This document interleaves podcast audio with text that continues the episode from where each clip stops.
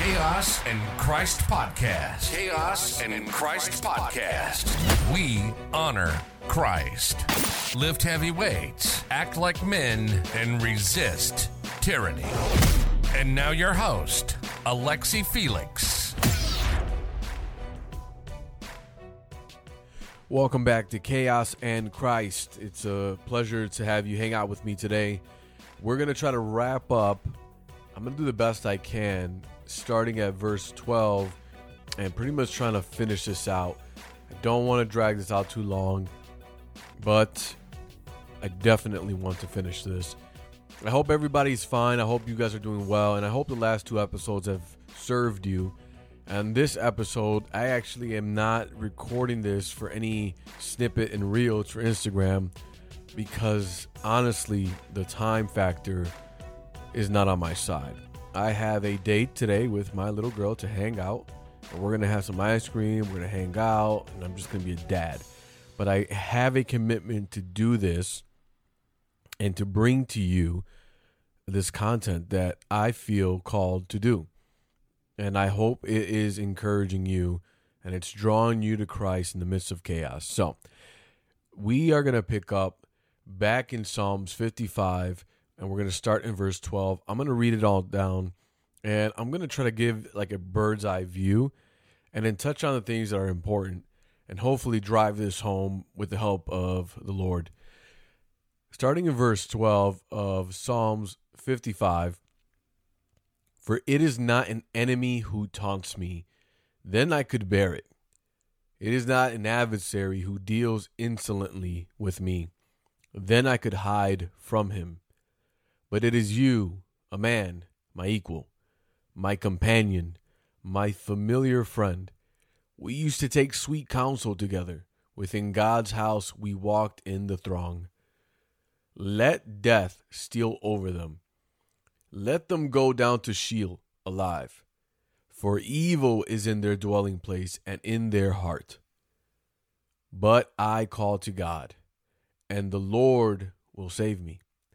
Evening and morning and at noon, I utter my complaint and moan, and he hears my voice. He redeems my soul in safety from the battle that I wage, for many are arrayed against me. God will give ear and humble them. He who is enthroned from of old, because they do not change and do not fear God. My companion stretched out his hands against his friends. He violated his covenant. His speech was smooth as butter, yet war was in his heart. His words were softer than oil, yet there they were drawn swords. Cast your burden on the Lord, and he will sustain you, and he will never permit the righteous to be moved. But you, O God, will cast them down into the pit of destruction. Men of blood and treachery shall not live out half their days, but I will trust in you. That is the word of the Lord. We looked at the beginning of this in the first episode and the second. You see that there's a prayer taking place. He's begging God to hear his prayer and not hide from his plea of mercy. Right? You sense that there was despair in this writing. And he was complaining and he was really feeling it. And he even says it so himself back in verse 2 I am restless in my complaint and I moan.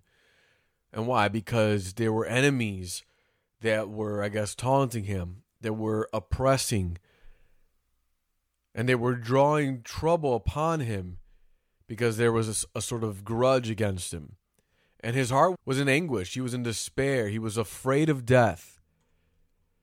And in that disparity, he, begun, he begins to just cry out to God for his justice, to destroy them, to create confusions even amongst themselves, as he did to Babel in the tower, to divide their tongues, right? Because they see violence and, and there's strife in the city, and they do this day in and day out. There's just wickedness and trouble within the city. And there's oppression, there's fraud, and it's within the marketplace. But when we pick up in verse 12, what we get is a even more deeper sense of what David is going through. It's a sense of betrayal. It's a wound that is deep because it comes from someone he knows. So it's not an enemy who taunts him that is just foreign, right? Who has just come across and declared war because David says he could bear that. He can understand that. And if anything, let's go. Game on. It is what it is. David is no stranger to war and to battles, to conquering enemies. He's not a stranger to that. And so when you read the first beginning of the passages in Psalms, you really have to wonder what is he so afraid of? David, this guy who slays Goliath even when he was at his youngest, probably, with the help of God, he's so fearful and angry and complaining, wanting the justice of God to come to his aid. But then verse 12 really just paints the picture in full, doesn't it? It's not an enemy, it's not an adversary.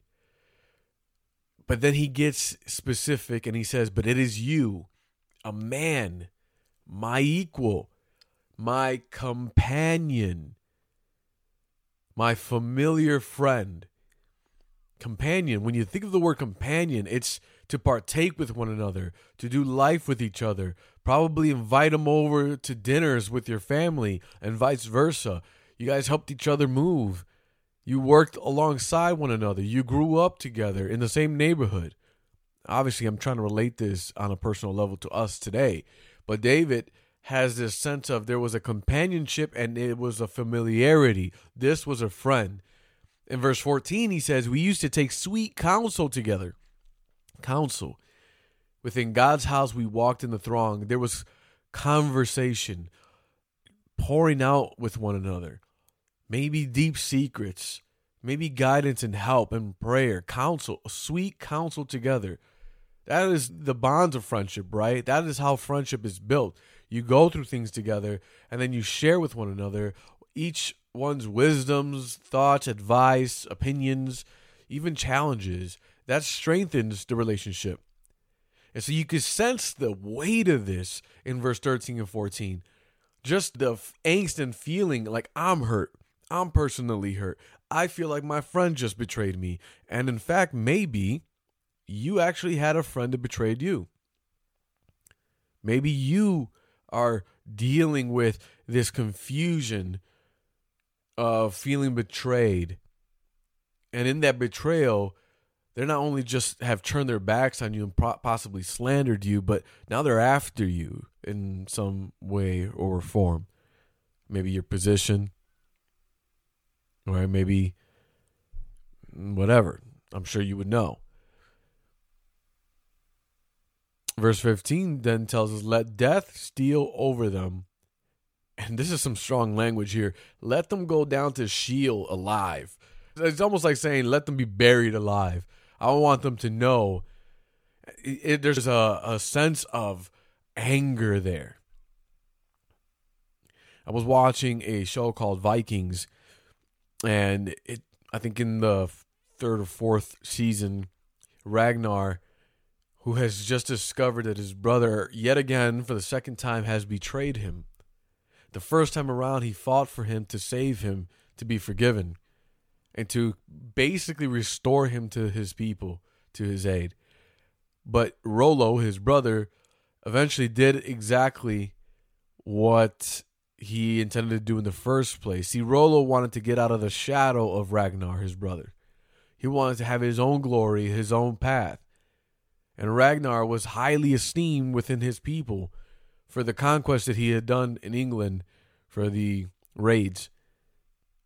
And there was a scene where Ragnar recognizes Rollo from on top of the mountain to the opposing side, to the enemy, and seeing that Rollo was the one actually leading the army against his brother. And Ragnar, after the attack starts to take place and there's it's just a battle going on, he out loud screaming with agony yells at Rollo from afar, and I don't even know if he can hear him, but he basically says, This is what you do to me. I protected you when everyone wanted you dead. And this is how you repay my love. And in a little bit under his own breath, in the midst of chaos and war, he says, You hurt me, brother. That is so painful. Painful. And this is kind of what I'm getting from David here. When he tells them, let them go down to Sheol alive, for evil is in their dwelling place and in their heart. And I know we've all been there at some point. And if you haven't been there yet, you might eventually get there, especially as you walk with Christ, especially as you go forward to do ministry or to just be a light in the midst of the world that God has placed you in, whether that's within your family, in your workplace, whatever it is that the Lord has you doing, whatever He has called you to, when you do it with intention of serving Christ, you have to know that this is coming. You have to know that betrayal is just around the corner. It happened to our Lord, it happened to Him. Judas was with Him. Judas saw the miracles. He saw the work. He heard the teachings. He sat under Christ. And yet, he betrayed him. This is a hard thing to deal with, and it can cause anyone to truly feel despaired, truly become blackpilled in the sense that you start posting memes online saying, I don't trust anyone. Do me by myself. Loneliness. That is the way to go. And you know what that really truly leads to a bitterness within your own soul, a feeling of not able to trust anyone.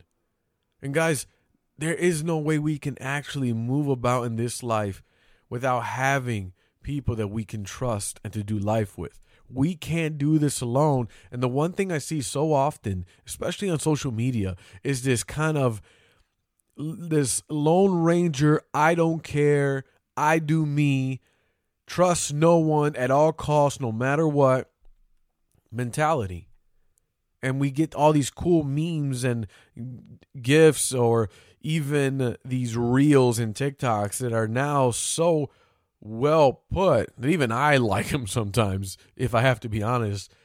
And they just give you a sense of, yeah, that's that's me. I'm gonna repost this on my story. But how can we do life like that? How does that give reputation to the gospel? What does that do? It just makes us like the world. And then it becomes where you are just selfish. You think nothing but yourself. I mean, what else is there if there is no one to trust, no one to do life with, to build with? Then eventually it really is just you, yourself, and I, right? It's a slippery slope. But what David does here is fantastic because that's not what he's doing. David is not being blackpilled. You can sense his pain you can sense the anger and the anguish within his words.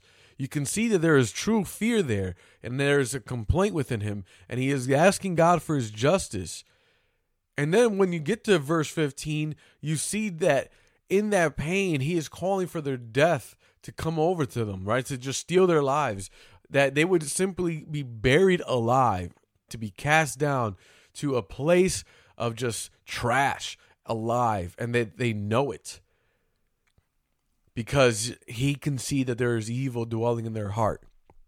But verse 16 on down to verse 19 really tells us the rest of this story. So before you get blackpilled, before that happens to you, let's read that again. But I call to God, and the Lord will save me.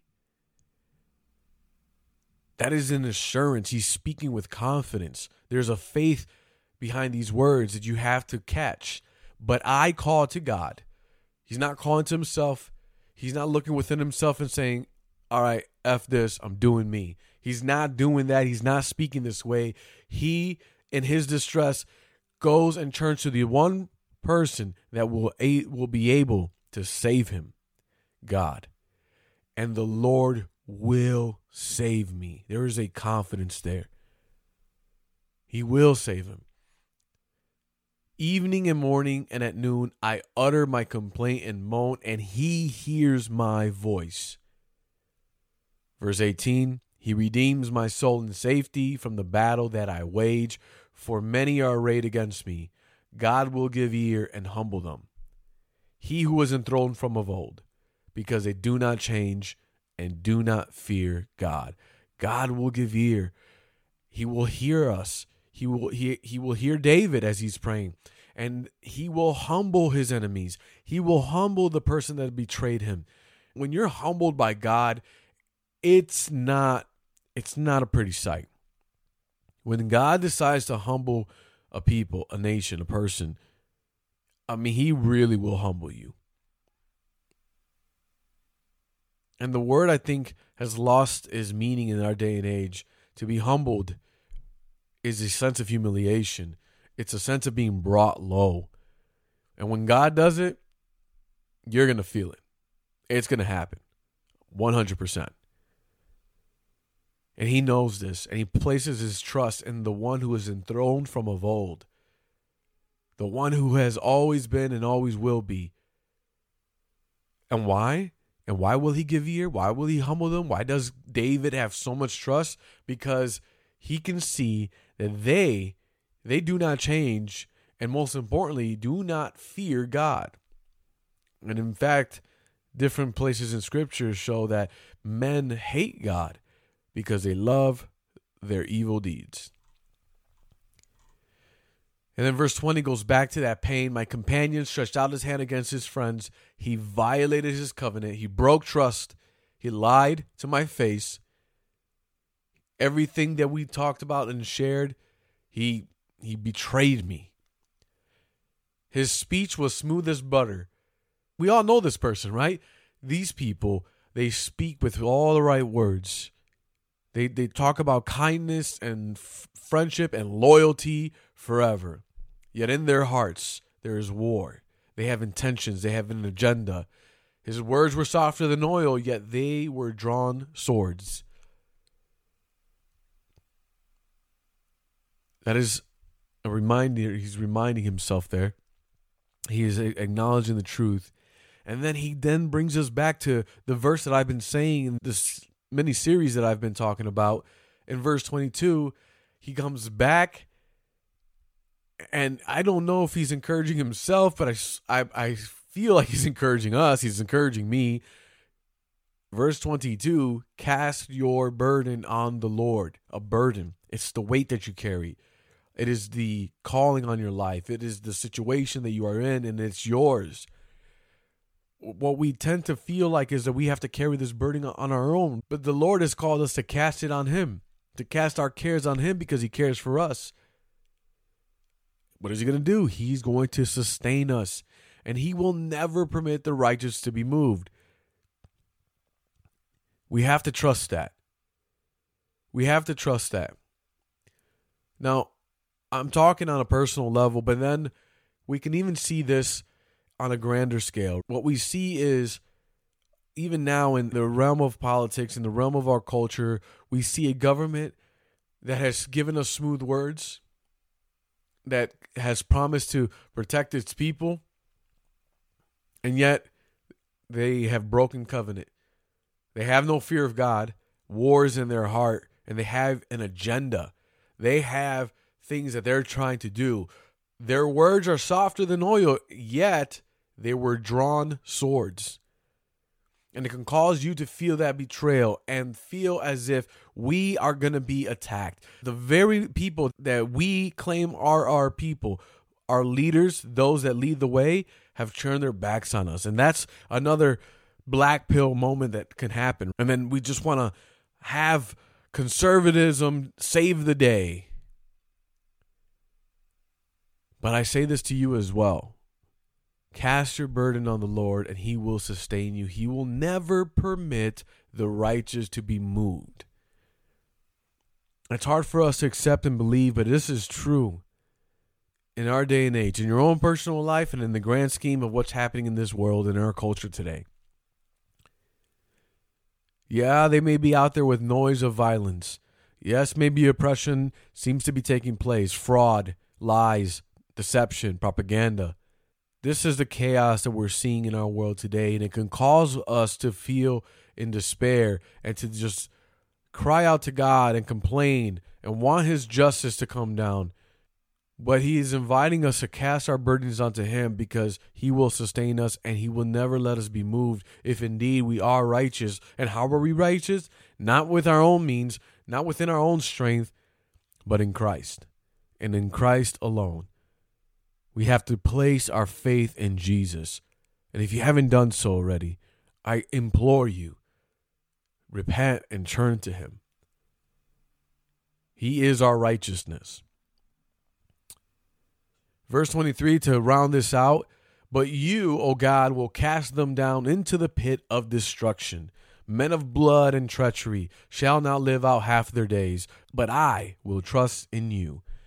See, the justice and the revenge and the vengeance and all that we tend to want to seek within our own might, with our own means, we need to bring it back to the one who can exact those very things in perfect righteousness.